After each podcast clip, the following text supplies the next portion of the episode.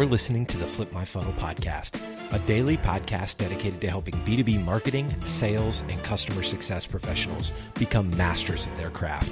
It's Monday, and in these episodes, you'll hear Sangram interview incredible practitioners, thought leaders, and entrepreneurs within our community. And like Sangram always says, without a community, you are simply a commodity. Here we go. Welcome once again. Every quarter we do this, and every quarter it's one of my favorite events. This is our quarterly state of marketing. Here we're going to go through some of the trends, what we're seeing as executives in the marketing world, in the business world in general. And as you guys know, you know, we're not just a community, we're an extension of your team. So lean on us where you can. We're here to help you and be a part of everything. We love having you guys. Uh, if you're not a member, uh, we'd love to have you. This is not your echo chamber LinkedIn kind of place. This is marketers you know a community of marketers for marketers by marketers which is really the gig. And our goal is to help all our marketers better understand the business of marketing not just marketing how to do it and use that to move themselves up the ladder to cmo and beyond. So we're super excited to have you guys here. Amazing guests as always except darryl. And mm-hmm. we love you guys. So with that i'm going to kick it off and let everybody start going. And uh, some of you guys we may call on you guys. If you have questions pop them into the chat. That way we can pick them up get you guys going and go from there. But we've got a lot of great little topics and content pieces that I think you guys would be excited about. So, Sangram, kick it. Yeah, there you go. So you're already in the intros, you could probably see. So you're gonna, uh, you, you, know, the leaders of the CMO group, Darryl, Michael, Caitlin, and James. We, we typically would just talk about this thing with with Judd and I on different things. So we just started to do this a few few quarters ago, and it has become a thing. Um, so they're going to learn. They have shared so many things. I'm, i have a whole full of comments on, it. So we're going to have kick on, but this is again, this is an intimate group. So feel free to just jump in, unmute, and and get into the conversation. Don't don't wait for your name to be called or anything like that. Uh, on that. So I'm going to just go ahead and ask straight up. There are going to be three things that we're going to talk about. Number one, what didn't work? This is my favorite thing is like where we, we all can be vulnerable. What didn't work? And, and, and, and I know James and Michael and everybody, they, they literally have a list of like, all right, look, you know what? We're going to be executives. You're going to be vulnerable. Here's what didn't work. Then we're going to talk about what worked. This, this is something that you might want to take a ton of notes on because this is where, and you can chime in as well and share what worked for you because it was a very interesting quarter last quarter for, for most of us because some places were coming out of COVID, some were getting back into COVID. There was all kinds of things happening. So last quarter was really interesting and then like what are we looking forward to doing? What are you going to try new in the coming quarters? And that's really where i think the idea is. Hopefully as you walk away as judd said we want everybody to be one person better. We want you to walk away with a couple of ideas that you say you know what? I'm going to try that this time around. I want to go and do that. And again you can also connect one-on-one with a lot of the folks in the community so, so hopefully you connect with that. So with that well, uh, Michael, James, you guys want to kick off? What didn't work for you guys? And then we'll love Darryl and Caitlin chime in and anybody else to to to rip that conversation apart. So why don't you share share with what didn't work for you guys? Sure, I think I'll, I'll jump off, and uh, in, in, case it's going to be a problem, John, I got a, a, text from Daymond John a moment ago saying we're getting sued over the whole FUBU thing. So the for us by us thing, I, I hope it's okay. Uh, I, I, like that the for us by marketers thing though. I, I, think for us, uh, we actually had a pretty spectacular Q2, and so this one area that we we fell down, uh, we fell down pretty hard. It was kind of glaring just because it was such a, such a, pain point for us. So for those of you out there who have open heads who are ramping back up, this might sound familiar to you. You know, we have an open head. We were trying to get someone awesome to join our spectacular marketing team. And in the past, we had been fortunate to have people research the company, see what we're about, network with the marketers that we have here, and get some really, really quality folks in. And we didn't put a focus on it. I didn't put a focus on it. And we looked up and realized there is such an incredibly hot marketplace now for product marketing, mark ops, marketing leadership. Uh, it's it's a vacuum out there, and trying to get in front of really quality candidates has been very very difficult for us. I didn't prioritize it. I wish I had. We're sitting here; it's been a quarter that this role's been open. That's crazy uh, for us, and if I had to do it all over again, I would have prioritized this over something else because having the right people on the bus can make all the difference in the world. I'm going to double down on what Michael just said. You know, we we were focused on building a lot of cultural initiatives really the last couple of quarters. And one of the things that that we do often is we do these culture awards. And um, one of the things that is very evident that we're seeing in the market, not just with hiring and recruiting, but people care about some of the social issues more than ever, right? And I think that one of the things that has always been a tough thing when you're trying to adopt culture internally and get adoption across every function of the business is there's bias across all those functions right? Um, everybody has different opinions. Everybody wants an opinion. And one of the things that that we found uh, particularly difficult was was just getting that adoption across the organization related to cultural initiatives. And i think that we're seeing the result of that in the marketplace today with hiring and recruiting. People care about this stuff more and they're looking at it more and more. And if you're not adopting it you're falling behind which is one reason why you might not might not be able to get talent to come to your company is that's now an initiative and a, and a focus. And for us we we started doing these culture awards internally and we were having like different departments take it over. And one thing that we learned very quick quickly was how marketing had the the, the best pulse on what the market really needed and what our actual employees needed so it ended up being a huge mistake for us to hand over like our all hands meetings to other departments because it just like ended up blowing up in our face. So we took that back over and that was a lesson learned for us. Was it just marketing hire or sales hires? What where was the hiring? It's really all over the place. It's customer success, uh, marketing. Uh, we have products uh, roles that we have open, um, and I think that nine times out of 10, we would always get really close to the finish line with some candidates. And there's some things that we still need to build from a cultural perspective to address certain issues. And I think that those candidates saw those and they're like, yeah, well, this company's already doing it and they've already got it in place. So I think that, you know, that's being very vulnerable on this conversation that I think that we have to look at what's happening in the world today as a, a lot more serious than than we might think it has impact.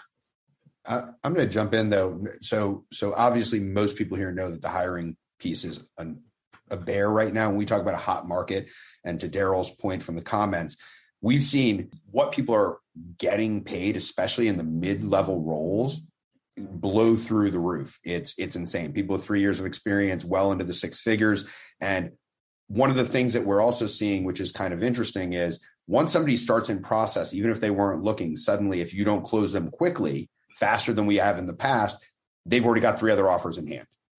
So it's it's it's challenging, and I think everybody is is struggling with this, not just uh, from a cultural perspective, but monetary, culture, and speed. So, so I've experienced the exact same thing, and so if I would say what didn't work on a related note is you know, we had done a good job of having the brand and the experience and the culture and having it out there. But we didn't do a good job where we messed up was having a pipeline of people. That was where we totally screwed up and we're paying the price for it now. So always talking to people when you're ready, let us know. We, you know, we're always looking. We'd love to have you here. To Judd's point, we have seen and we we try to move fast. We try to we try to be two weeks from start to finish. First time we talk to you there's a job offer which that's multiple interviews the whole you know role playing whatever it might be. And uh, and still we're losing people and we're finding the only way we're able to keep those people for that duration of two weeks uh, so we can finally get that job offer in front of them and having done our process is if we have a good brand. So with those people who know our company and physically want to work for us they're willing to wait it out so if you don't have a good brand, to James's point, the whole culture thing, and I would put brand as part of that because your culture defi- is partly influencing your brand, then you, you will have a uh, one heck of a time. And as far as salaries go, we've been gobsmacked. You know, we started off the, the, first quarter putting together what are the right comp plans this year for the open headcount we had for the year. And by the time we got, you know, ready to hire them in Q2 and then big time in Q3, is the numbers were out to lunch and every single recruiter would look at us and say that won't work. And we're like we just did this you know within the last six months. How could it not work? And we were seeing uh, for example on sales roles let alone marketing roles sales roles if you had four years experience of sales you could get anywhere from 140 to 180 ballpark base salary not even talking comp plans commissions. And you're like I'm just going to leave the whole executive ranks thing because I don't need this managing people heartache. I'm just going to go back and, and do this role instead to help my life would be better. So it's crazy. You know, um, if it if it makes some of you guys feel better, so you, you, we started off by saying what didn't we do right? So we have something like 20 to 30 roles open. And that's something like a 40 to 50% increase in our company size. So every time we can't hire, we can't grow, basically. We do have a foundation for years now that focuses on the cultural issues. We did have a pipeline. We people do know who we are, uh, but what we don't have is we don't have an owner of it as a strategy. And so it feels kind of like what you were saying with the decentralized model not working. Like the recruiters do a little piece of it, the managers are doing a little piece of it, HR is doing a piece of it. And because there's no holistic strategy to talent acquisition, we are struggling in the very same way. And everything else you guys said, same. So I don't think, I don't know what kind of better outcome you guys could have had if you did much different, but I do think this is an anomaly, a true anomaly that's very difficult to um, plan against because we did know I, I've had this problem easily two, three quarters now, just because of our aggressive growth, and it's just gotten worse and worse and worse. And um, so I, I tried to get creative because I told the team, what's not going to happen is we're not going to solve this problem by doing everything 10% better. Like that's not going to fix the problem.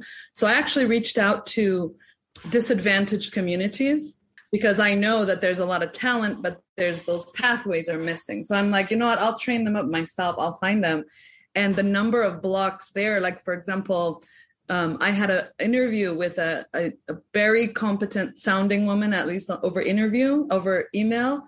And our internet, we were in a different office. Something happened. We missed it. So we rescheduled and then she didn't show up to the second one. So I reached out. I was like, I really like this girl. Where'd she go? And it turned out she was actually homeless. And so she didn't have access to the video. And so you have this one area of the industry where you know two years out of college are getting like who knows how much and you have talent over here that because they don't have access to internet they can't do an interview. So when i saw it i'll let you guys know but if it helps um, i was prepared and it didn't give me much of a better result.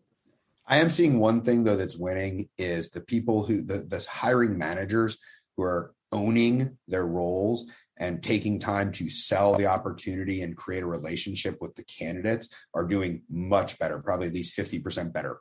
So a unified process is something we're seeing very helpful, but that ownership of the role is extraordinarily important and seems to be really making a difference for those that are hiring.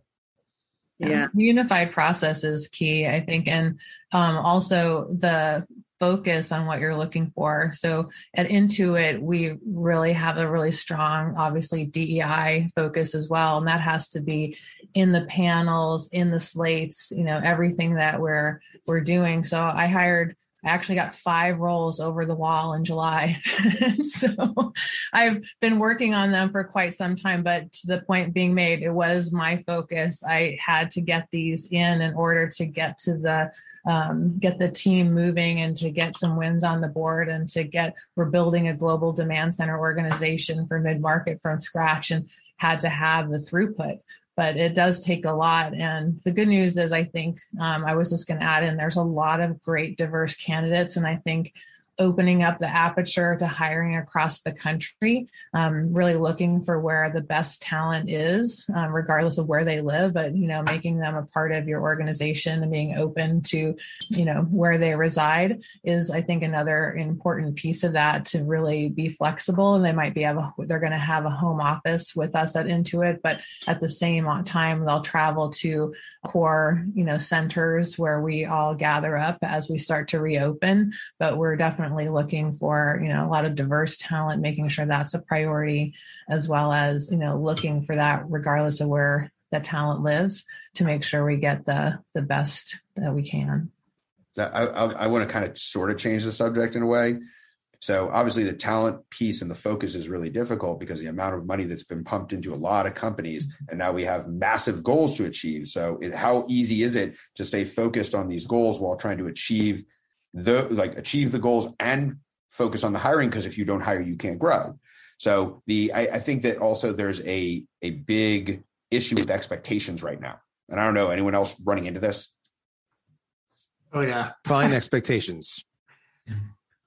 Revenue. Revenue, okay, as opposed to compensation, as opposed to work culture.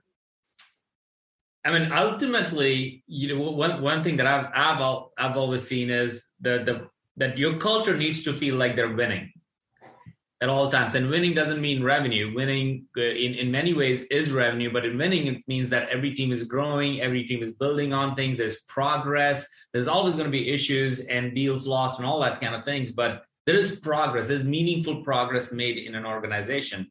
And in a growth stage company, which seems like a lot of us are right now in, hiring becomes one of the key key levers to actually create progress.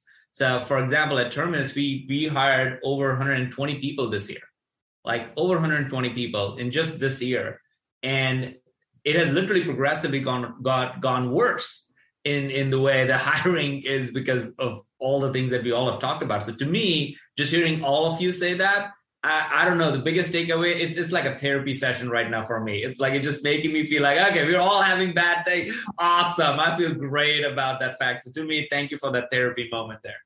I mean, we've had to go back to the board and manage expectations because we haven't been able to hire the people we wanted to hire. It's having a dramatic effect. And it's not that we won't hit our revenue targets, but we're saying, listen, we thought it might happen this number in Q3, that might get pushed out to Q4 now just because of the ramp of new hires and the contribution, et cetera. So I, it's a little bit of therapy going on here too. And Lord knows I need a lot of therapy. So thank you, folks. I'm grateful. Yeah, I, I'm with Darryl there. I think that we've we've had to do the same with our board and reset expectations on revenue targets being pushed that normally would come in in a certain quarter. I mean, we've had to do the exact same thing, and I think we're going to have to continue to do it. You know, who knows what the next next six months is going to look like? Also, just in the world, right, and how things are changing, and so. You know, we may be back into a pandemic. You just never know. So, I think you have to set those expectations um, realistically with with your board. All right. Well, let's talk about the other part on, on this side. And, and maybe everybody can just drop in the comment is your budget going up or down in the next quarter? I just want to know that as thing. And so as you're, as you're talking about it, what is the one thing that actually worked last quarter uh, for you guys? And maybe Caitlin, we can start with you. Sure. So overall, my budget is going up, building out the global demand center. What worked for me was we were finally able to get propensity scored enriched leads through our whole process from top of the funnel nurtured all the way down to sdrs over to sales over to partners and actually closed our first deals with an arpc of 33% higher than target. So we were super excited about that. That's you know working really well. This is going after a new segment for us, which is we have products we sell into the mid market, but we really haven't been addressing the audience as a whole. And we're going after that specifically here. So that was one of the things I think that's uh, that worked well for us and the budget for this year this is our first quarter so we have to be super bold and creative this first quarter. We're a saas company so rule of 78 wins. So what we close and do in q1 rule you know basically guides the rest of the year. And so we are really doubling down on how to be bold and get out in front of our targets for the first quarter so that we can you know, really have a, a, a tremendous year. Our stock price is definitely showcasing that, and we want to continue that role right now. And uh, that's a really strong challenge given um, how much we've improved over the course of our fiscal 21. So that's a little bit about what we're up to what's up on on your side like is i mean i see a lot of every almost everybody saying the budget is going up um is that but also seeing the scrutiny so darryl double click on that what is what does that look like I'll give an example events, right? So you got all this money spent on events. Where's the ROI on that? And clearly we know events have been the desert for the last year, year and a, year and a bit. So, and the problem with that, as you see, is that all of a sudden, because we had a pull back on events, the CEF, the C levels, the CEO, the CFO, the CEO are kind of like, we just saved. Yeah, maybe we had to push our revenues from Q3 to Q4 as we're talking with James and advising the board because of the hiring. But look at, we saved our way to our actual EBITDA numbers. So can I keep on saving my way? Right. So, so this is that back and forth constantly with marketing. Um, so we're getting a lot of scrutiny on that one. I was just uh, giving an, answer on the community question. You know, we've invested in community for a long, long, long time. But again, we're getting a lot of scrutiny from people saying, you know, where's the ROI on community? You know, because if there's no ROI there, then we can reallocate those funds elsewhere because salaries have gone up as we try to hire more people. So where can we grab that money from? So we got events, we got community. Uh, those are a couple of areas where we're getting a lot of uh, scrutiny because they are trying hard to afford the new comp plans. Otherwise, eh, how do we how do we grow?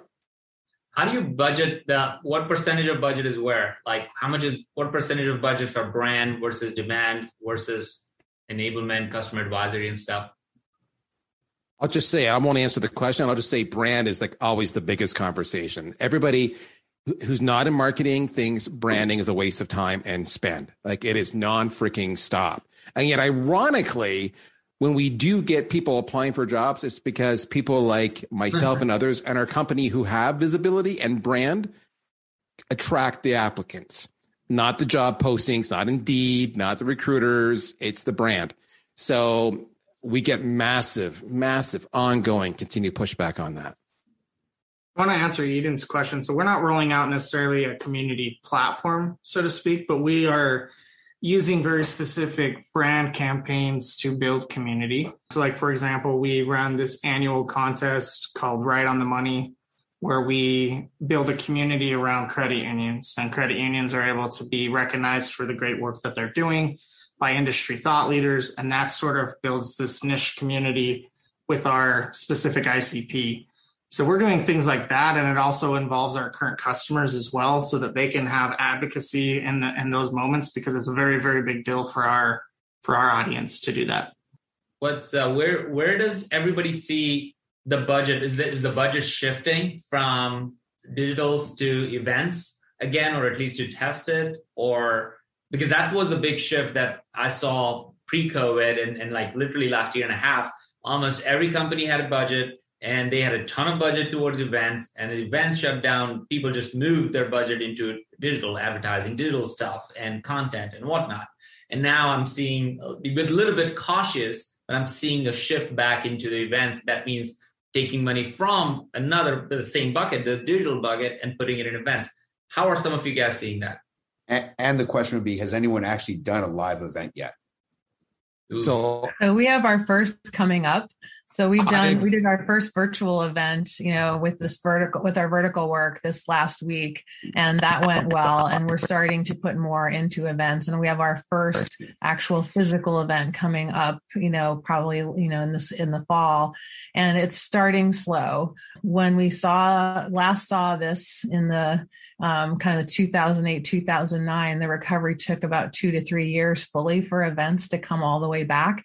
And i think that i don't foresee that this is going to be too terribly different all in but we are starting to see us you know moving back into some physical events. Excited about that definitely you know curious about the roi but in the meantime really still double down on webinar one to many other virtual experiences and trying to figure out better ways to improve that connection in a virtual environment um, while we continue to see how physical events come back.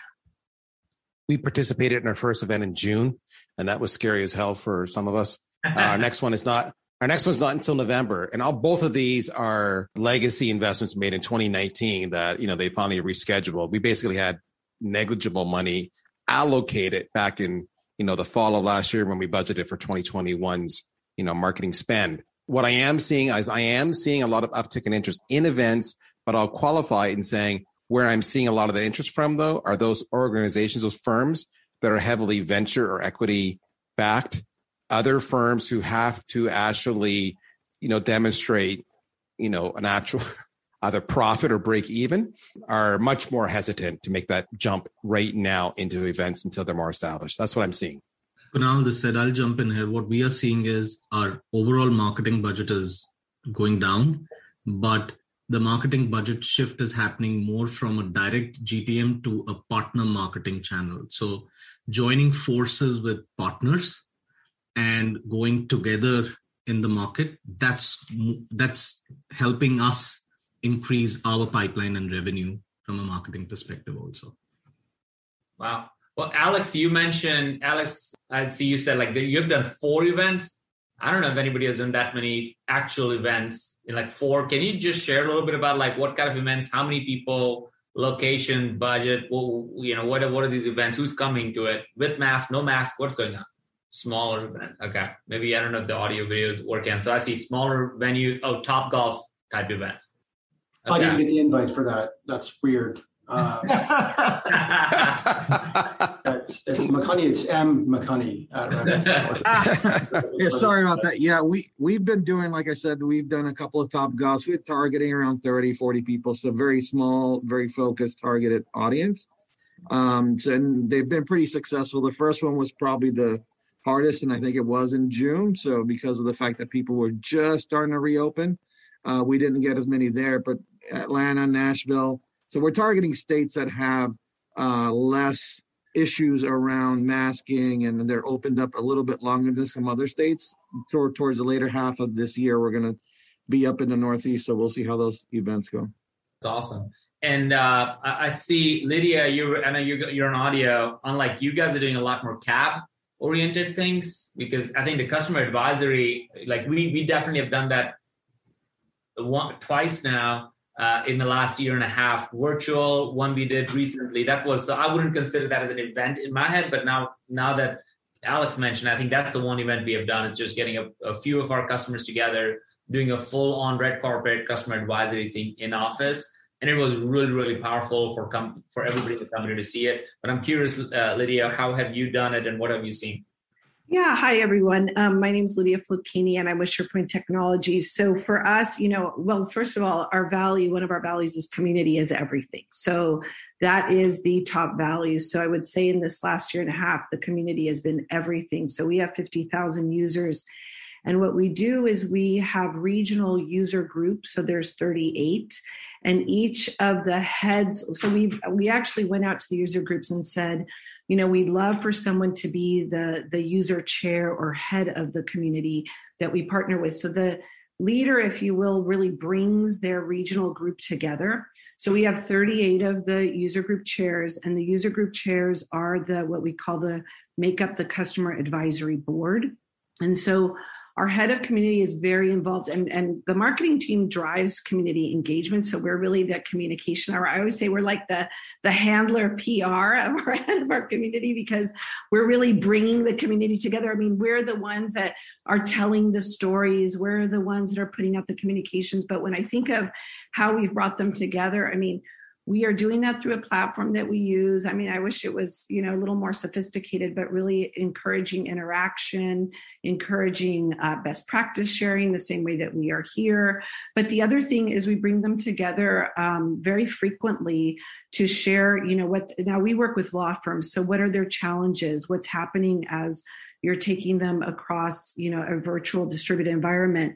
But i will say that we just had a conference that was in person in um, just a few weeks ago in st louis and the user group chairs that were there we brought together and were able to interact with them it was much more low key more of a roundtable but fantastic just to connect and we'll see them again in a couple months in October in Austin at another conference. But the, the big lead up is going to be in March, will be our user conference, which will be in Las Vegas. So all of this is really building up towards that. But what we're doing, and one thing that I just wanted to mention when you talked about ROI is that one thing that we de- definitely measure with the community and the customer advisory board is how many references come from the cab in terms of prospects that want to learn more about our product or solution.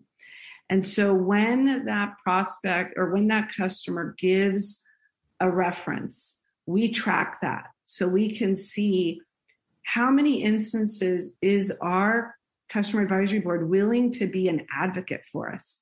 Hmm. And and I will say that it's really interesting when we think about the impact that the community, that word of mouth, that reference has impacted our pipeline is huge. So for us, that measurement is key to being able to continue to just pour more budget and spend into the community, making sure they have everything they need to be successful.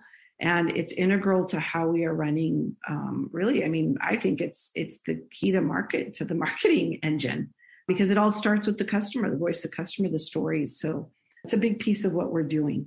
And I will say just one quick thing. I was actually on conference calls this morning at 6 a.m. working with GES and one of our uh, trade show exhibit companies to try to get some of our exhibits out to Las Vegas. And I have to tell you, the half of the call was about how challenging it is right now to get the booths, to get the assets, and to even find the assets because they're working with half of the resources that they had prior to pandemic. So I'm in a pickle right now about how we're going to make everything look good at the booth. Hopefully, it all come together. But it's interesting to just hear about, you know, as we go to live events, what that could mean in terms of the vendors and companies we all work with and just getting as much lead time. And certainly we didn't have a lot of lead time because the rules with vaccination changed. So we're just trying to work as quickly as we can. So awesome to be here. So excited to be part of Peak. All right. Thank you, Lydia. That, that's awesome. I, I see any uh, a question for you from Carthy. Uh, did you did did having such a strong community help you with hiring? Going back to the early point that Mike brought up uh, in the beginning. Oh gosh, absolutely. I mean, the when when I actually just went through three inter- interviewed three potential AEs this week, and all of them asked about how much does voice of customer, how much does our community play into driving pipeline, how much does that build drive, uh, how much does community uh, go into building the brand because we want to tell the stories of our customers that help drive the vision of success for the future, right? For what that new customer could look like. And so, in every single component of hiring, that question's always asked. Wow. Like this, yeah. maybe the answer to all the hiring issues is actually go build a freaking community and hire oh, people from that. Yeah, I don't know if Pablo's on the. I mean, this uh, Pablo Gonzalez is on here, but this whole idea of go to community is yeah. huge, and I think community is just propelling. I mean, truly propelling the sales sales engine, marketing engine. It's it's a huge part. So, what, let me ask you that: Are we talking about building your own community? Is driving is huge, or sponsoring, partaking, investing in existing communities, or both? Well, I guess I would think of in, in, terms of our. So I think that's twofold. One is our own the community, what we call the SharePoint community. So we focus on um, our whole, you know, everyone that is a SharePoint customer, what we can do to help them be successful, how we build that sense of of, of belonging, of gathering, of being part of something bigger. And for us, because we're part of the legal space, it's you know how are we transforming and innovating legal, and how do they do that? But then the second part is the extended community. So when we think of the legal industry and how that plays into all these different associations which we're part of, so the conference that I shared with you that I was at a couple weeks ago, you know, being able to be part of that community and how we're all interconnected and learning from each other and supporting each other, I think that that was the the second way that I think about it. I'm I'm taking notes on this one on on the like I think we know I, I know a thing or two about building a community, but the the idea of uh, of uh, of hiring and thinking about it in a big way I, I, think i think something that i think most people don't think about or at least i haven't really spent time thinking about. You know one of the thing one of the things that i think that all of this encompasses when we're when we're talking about community is i think that they're and I, I had mentioned this in some of my comments when we were talking about what we wanted to talk about on the session and i think there's a really big misunderstanding of what the customer experience is all about and I think community plays a huge role into it. I think customer advisory boards play a huge role into it. But ultimately, you know, one of the things that I've seen happen more often than not, especially this last quarter, is a very big misunderstanding from even some of the best marketers that I know, right, on what the customer experience is all about, why it is its own space. like there's an entire industry around this specific space of customer experience. And I think that from as as marketers, the more that we own the customer retention side of the house, and the more that we own uh, the data side of the house, the more that we're empowered to be able to really leverage expertise, our team, and the information that we we have at our fingertips to help the organization cross functionally more than ever. And I think that the customer experience is center to really everything that we're trying to do. And uh, every single business that I know of has a customer experience initiative.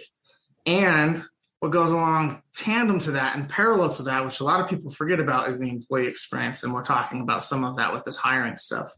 And I think that uh, you've got to address both in parallel paths. And I think that's why cultural becomes culture becomes such a big part of that because without building strong employee success, what happens is you have failures on the customer experience side of the house.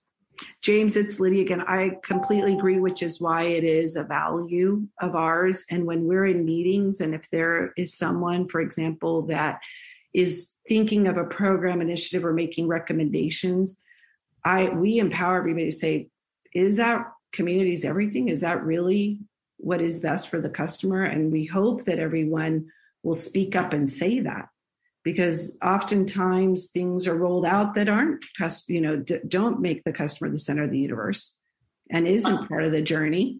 And so but you see that happen. And i've been in organizations where i you know you see it all the time right? So i i think that the value plays such a huge part of the rubric of the way that we think about how we go to market how we hire how we do everything well, I look at, and it's hard, but but we try, right? Like that's what our that's what our goal is. I also look at it as like you you've I'm, all of us have had this experience. We've gone to a meeting and we have no idea what it's going to be about. No one put an agenda on there. We've gone to the meeting and we're sitting there talking about things that have no direction. And you leave the meeting and you have no action items. What I have seen, um, this the time that I spent in the customer experience space, and now like having focus there uh, as a CMO, I think one of the things that often is a huge gap is everybody wants to focus on the customer experience. Everybody wants to focus on the employee experience, but they very rarely are putting action and um, they're very rarely making people accountable um, for it. So let's let's focus on the customer experience. Let's focus on the employee experience. Let's build culture. But then there's no accountability that you know top level leadership is giving everybody within the organization on doing that. So then you have a lot of fluff and a lot of organizations that are just talking about it and they're saying they're doing it and they're actually really not and i think that that's part of how it how it translates into you know i think that's one of our our big wins as marketing leaders to own that process and help other leaders understand it you know as as smart as my ceo is uh, he, he admits that i don't understand the customer experience. Like I, I don't understand it, right? So we have to also help develop that education internally, which I think we're so focused on trying to do it externally that we forget that we have to get our own organization adopted to that to that mind mind shift because it's a completely different mind shift. I know I know Sangram wants to move off, but I I'm jumping in ahead of him so I can yeah, go for it. It's just a little tale. So the other day I was on a community and I was in a conversation and it was a sales community. And the whole conversation was around when should a sales development rep at SDR get on the phones? And it was like three days, three weeks, three months, or uh, and the three weeks and three days were in contention. And some very famous book author got out there and said, I'm shocked that three days is in contention. And I asked, why are you shocked? Because I happen to know you should have at least two to three weeks. So now I'm interested. And he goes, because just put him on the phone. And I, so we got in, the back, in this conversation, and ultimately what I said was, here's the issue. You put them on the phone in three days, they don't know who the hell you are, what your value prop is, what your culture is, what you stand for, and all you end up doing is burning through all the leads that marketing gave you and leave a bad customer experience. And I said, and the problem is the reason uh, you don't think about this is because there's not a single sales comp plan I've seen that puts sales experience, customer experience as a measurable deliverable as part of their compensation plan. So one of the things I tell all aspiring CMO experience, and you need to go to the CEO and make it a board level decision because it affects everything. It affects word of mouth. It affects churn. It affects all these wonderful things. And then so you need actual both KPIs and OKRs to support that ongoing. But if you don't champion it, chances are nobody else will. They'll talk about it, but to your point, they'll never do it. So that was my little tour, my little story. Yeah, well, I know this. This is Alex. You asked for a example of. Hopefully, that fits an example. I'll, I'll tell you one another quick example. Last week, I was in Indiana with Scott Dorsey, who is the who was the CEO of ExactTarget, and they sell it to Salesforce, and he was sharing something that it was incredible. Uh, he shared that when they hired uh, Peter McCorkle, who became the chief product officer and, and now he runs another company, he promised Scott that as he comes into the organization, this was when ExactTarget wasn't that big, say that eh, I'm gonna he's gonna talk to a customer every single day. And Scott said, I just didn't believe that. And, and you know, you know, who, who, everybody says that. Who owns the customer? Let's just, you know, if you did a poll, like who owns the customer? Like everybody. And the, the problem with everybody is that nobody owns it. We all know that and and been a true issue. But as a chief product officer, he for four years straight never missed, unless he was on vacation or something, never missed. Peter never missed a single day talking to a customer, and that deeply informed what how the product uh, they, they were going and also deeply informed them and him specifically on where the customer is going what customer really wants this is another way for for me to look at it is like if i and every one of the marketers on the call right now you don't have five to ten of your customers cell phone numbers and you're not talking to them regularly to see where the market is going and what's happening and we're missing like a complete 360 because we have too many internal meetings and very few customer conversations with actual customers. So that that's me being just last week, and I was like, wow, for four years straight, he talked to us every at least one customer every single day. It's crazy. I'll give you an, one more example, if I may. I went on vacation last week. I did a, I even did a LinkedIn post about this, and I purposefully didn't check any of my emails. And when I came back, only after one week, I had over a thousand unread, unread emails. 1000. okay. We're getting hit from all over the place. And it is a giant problem.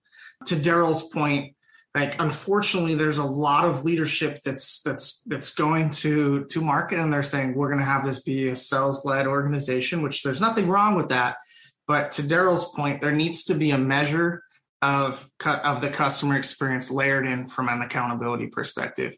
Because otherwise what's going to happen is exactly what daryl just talked about exactly what happened to me last week which is i even very clearly stated i was going to be gone the whole week. And i had well a, lot of people that were hitting me up multiple times in a single week because of an out of office reply um, that was automated and i think that's become part of the problem right so much of what we've talked about what we, what we talk about in this community is some of the human side of marketing. And I think that that human side of just business in general um, oftentimes doesn't get highlighted enough. And I think that um, from a sales perspective, we have to also help sales understand that, like, look, like your automated sequences that you might have in a specific platform, as easy as that might be, likely is not the right approach because people will pay attention to this stuff now. I think that we have to, as marketers, because we have the knowledge and we have the data and we have the understanding more of the customer experience more than ever. I think we have to be the people that try to lead that. No, you know, I know we got about like 10, 12 minutes. We never get to all the topics we ever want to, which is the beauty of being in the community because these conversations can continue to happen in the community. But one thing I do want to make sure we, which was like last time when we did it, this was the one that people got the most, like tremendous value of which is what are you going to try? What are you going to test next quarter? What is it that's something that's saying, all right, you know what, this is what worked. So we're going to do double down on it, or this is something new that we're going to test. And again, I'll, I'll love for Mike, Darryl, uh, James, and Kate, uh, Caitlin to kick it off. But after that, love for anybody else to drop it in the chat so I can call you and then have you share those ideas because that's what we all can do better at is figuring out what works or what we can test. So, Michael, why don't you kick it off?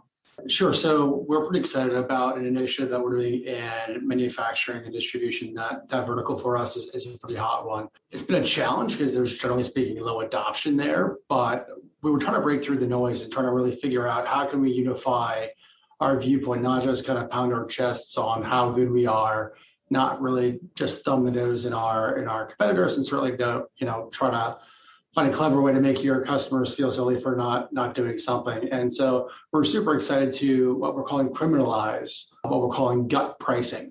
And so we're, we're going to be putting into a, a, bucket basically all of our competitors as well as these internal tools that customers are stuck with today. And we're going to make, be making that the bad guy. This is not doing something like the old uh, Ghostbusters uh, say no to drugs slash Salesforce uh, you know, no, no, uh, no, uh, no software campaign. But here it's going to be a little bit more, we think, clever uh, as we're introducing it with other concepts that are pretty famous. If you're following us on, on LinkedIn, you'll see a couple of these coming above. Little sneak peek. Uh, one is uh, it's a, a, series of two two cell cartoons that's going to introduce the the campaign. It's uh, the Titanic, and there's a the captain of the Titanic, and he says, "My gut says icebergs won't be a problem tonight." And next to that, there's a salesperson with a sales order says, My gut says we need a 50% price reduction to win this deal. We have others coming up with uh, General Custer, uh, Blockbuster, Netflix, uh, other things that are relatable. Uh, and we really are, are energized to kind of put the bad guy here as gut pricing in a quarter and kind of call to action that we need to defeat them. And so it's a new angle for us, and we're pretty excited about it. Wow.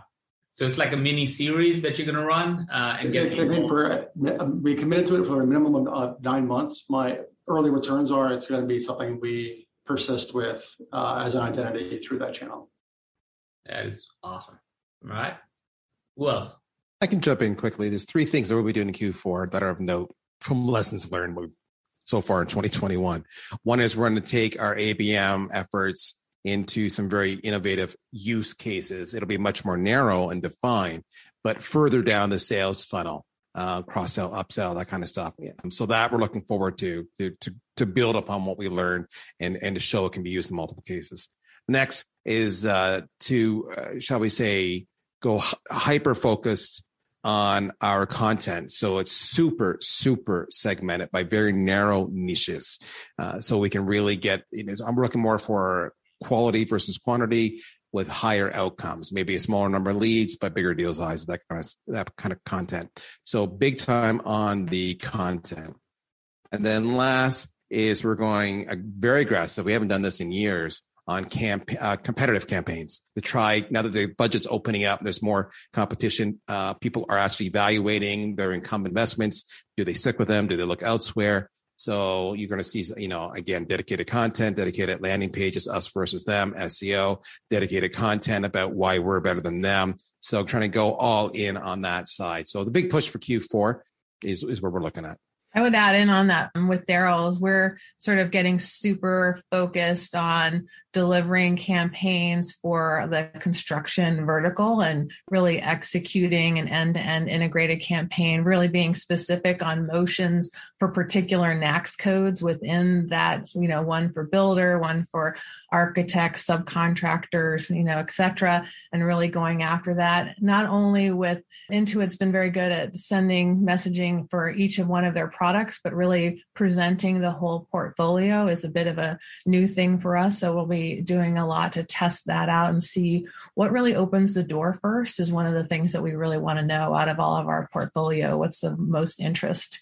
And then continuing that motion, not only for the broader mid market, but going after a number of other verticals and starting the campaigns one after another. Mostly at Intuit, this has been for very big products like Go Big with Money or something along those lines, but taking it all the way down um, to a specific vertical is something a bit new and different for the organization. So excited to make that happen. I'll chime in here. The, the, the one thing that we're going to be doing this quarter is we're getting even more niche with our GTM, which is interesting because we were already very niche. so we're getting even more um, with with that. And the other thing that we're going to be doing is, you know, we've been working on uh, developing a new website. Believe it or not, we actually don't use our website today. It's all on landing pages, and that's how we do our marketing. Um, so we're actually going to be um, doing a brand new website and really excited to actually leverage a channel that is super important. Wait a minute, you have no website. It's essentially just bunch they, of. They got a website, they just don't use it. Yeah, we do. We so the last over the last twelve months, our success that we've had at CRMNEXT has been 100% driven on landing pages and through communities that are specific to our niche, which is pretty rare that we've been able to see this success we have. So I, I know a lot of marketers out there are like, oh, our website sucks, uh, and like they use that as a crutch. Well, I'm here to tell you that that's a bunch of bullshit. So I, if I can do it, anyone can do it. Your website is not a, a, a cringe factor to what you can do as far as marketing goes. So we're excited to actually do something with that um, now because it's going to be a, a, game changer, I think, for us. So, Ingram, what are you guys doing? On our side, well, there are two things. We actually are launching, like what Michael said was really interesting. That's why I was asking him a couple more questions there. We're we're launching a Muppet show. So that that will be fun around the same experience of telling a marketer they just hired an intern and it's literally a Muppet. So so it'll be a lot more to come on it, and it will be on on TV and stuff like that. The other thing, obviously, I think some of you already know this. Uh, we're launching a book. I'm writing this on go to market because that's really where we are seeing where the market is going to go. So this will be my third book, and and we'll just do a bunch of road shows and events around it and bring people together on the idea and the thought leadership around it. But obviously, as we all know, it ultimately leads into aspirational marketers wanting to do better marketing and and thereby helping us close bigger deals. So those are the two big big things that we're going to try. No. Anyone got something they want to share before we uh, get towards the end here? I think Kunal was going to say something. Yeah. yeah. Thanks, Tim. Uh, so we are doubling down on. Uh, you know, there was a lot of talk about customer experience, but we are doubling down on prospect experience, lead experience a lot of effort goes into getting someone to your website. And when when that buyer journey happens and someone finally decides to write you a note and wants to talk to you you can't take half a day or two days to reply back to him. Mm. there are automated emails and that's not personalized. So last quarter we started an initiative. Internally i termed it as a 5 minute magic window. And the concept was that the moment you walk into a rolls royce showroom or a Louis Vuitton showroom, you can't wait half an hour or one hour for somebody to walk up to you and tell you that, okay, you know, what are you looking for? And the lead is so warm within the first five minutes. We did a dipstick analysis and we saw that eight out of 10 leads, they have a very good experience when they write to you. Even if they don't buy, they recommend you into their community who writes back to you. So we are going to double down on that experience in the next quarter. Wow. Awesome. I love that. And jump into the, the customer experience thing. This is something that James and I were, were riffing on a little bit before. And this kind of also pairs into one of the other topics we were going to discuss, which is what's what's next. Customer experience to, to me, I think the next way, what you're really going to see is it's not when they become a customer. And we just mentioned before, it's from the moment they see something like a display ad or a PPC or that first email all the way through that evangelical phase where you're hopefully making them into someone who's giving your praises out. Even the folks that have, that have left you, uh, who who's going to have that holistic view from soup to nuts? Who's going to be making sure that even the bills when they come from finance, how is that being handled? That's right. The fact that that is not being unified right now, I think, uh, honestly, does fall on us as marketers, and it's going to be not an easy battle, but a one worth winning to make sure that our company is aligned to that vision and have someone, and it, I think it does have to be a person. And I don't think it can be the CMO. It has to be a part of your organization. It has to be headcount. Someone's job. It's, it's to own that customer experience. You've been listening to the Flip My Funnel podcast. To make sure that you never miss an episode, subscribe to the show in your favorite podcast player. If you have an iPhone, we'd love for you to open the Apple Podcasts app and leave a review. Thank you so much for listening. Until next time.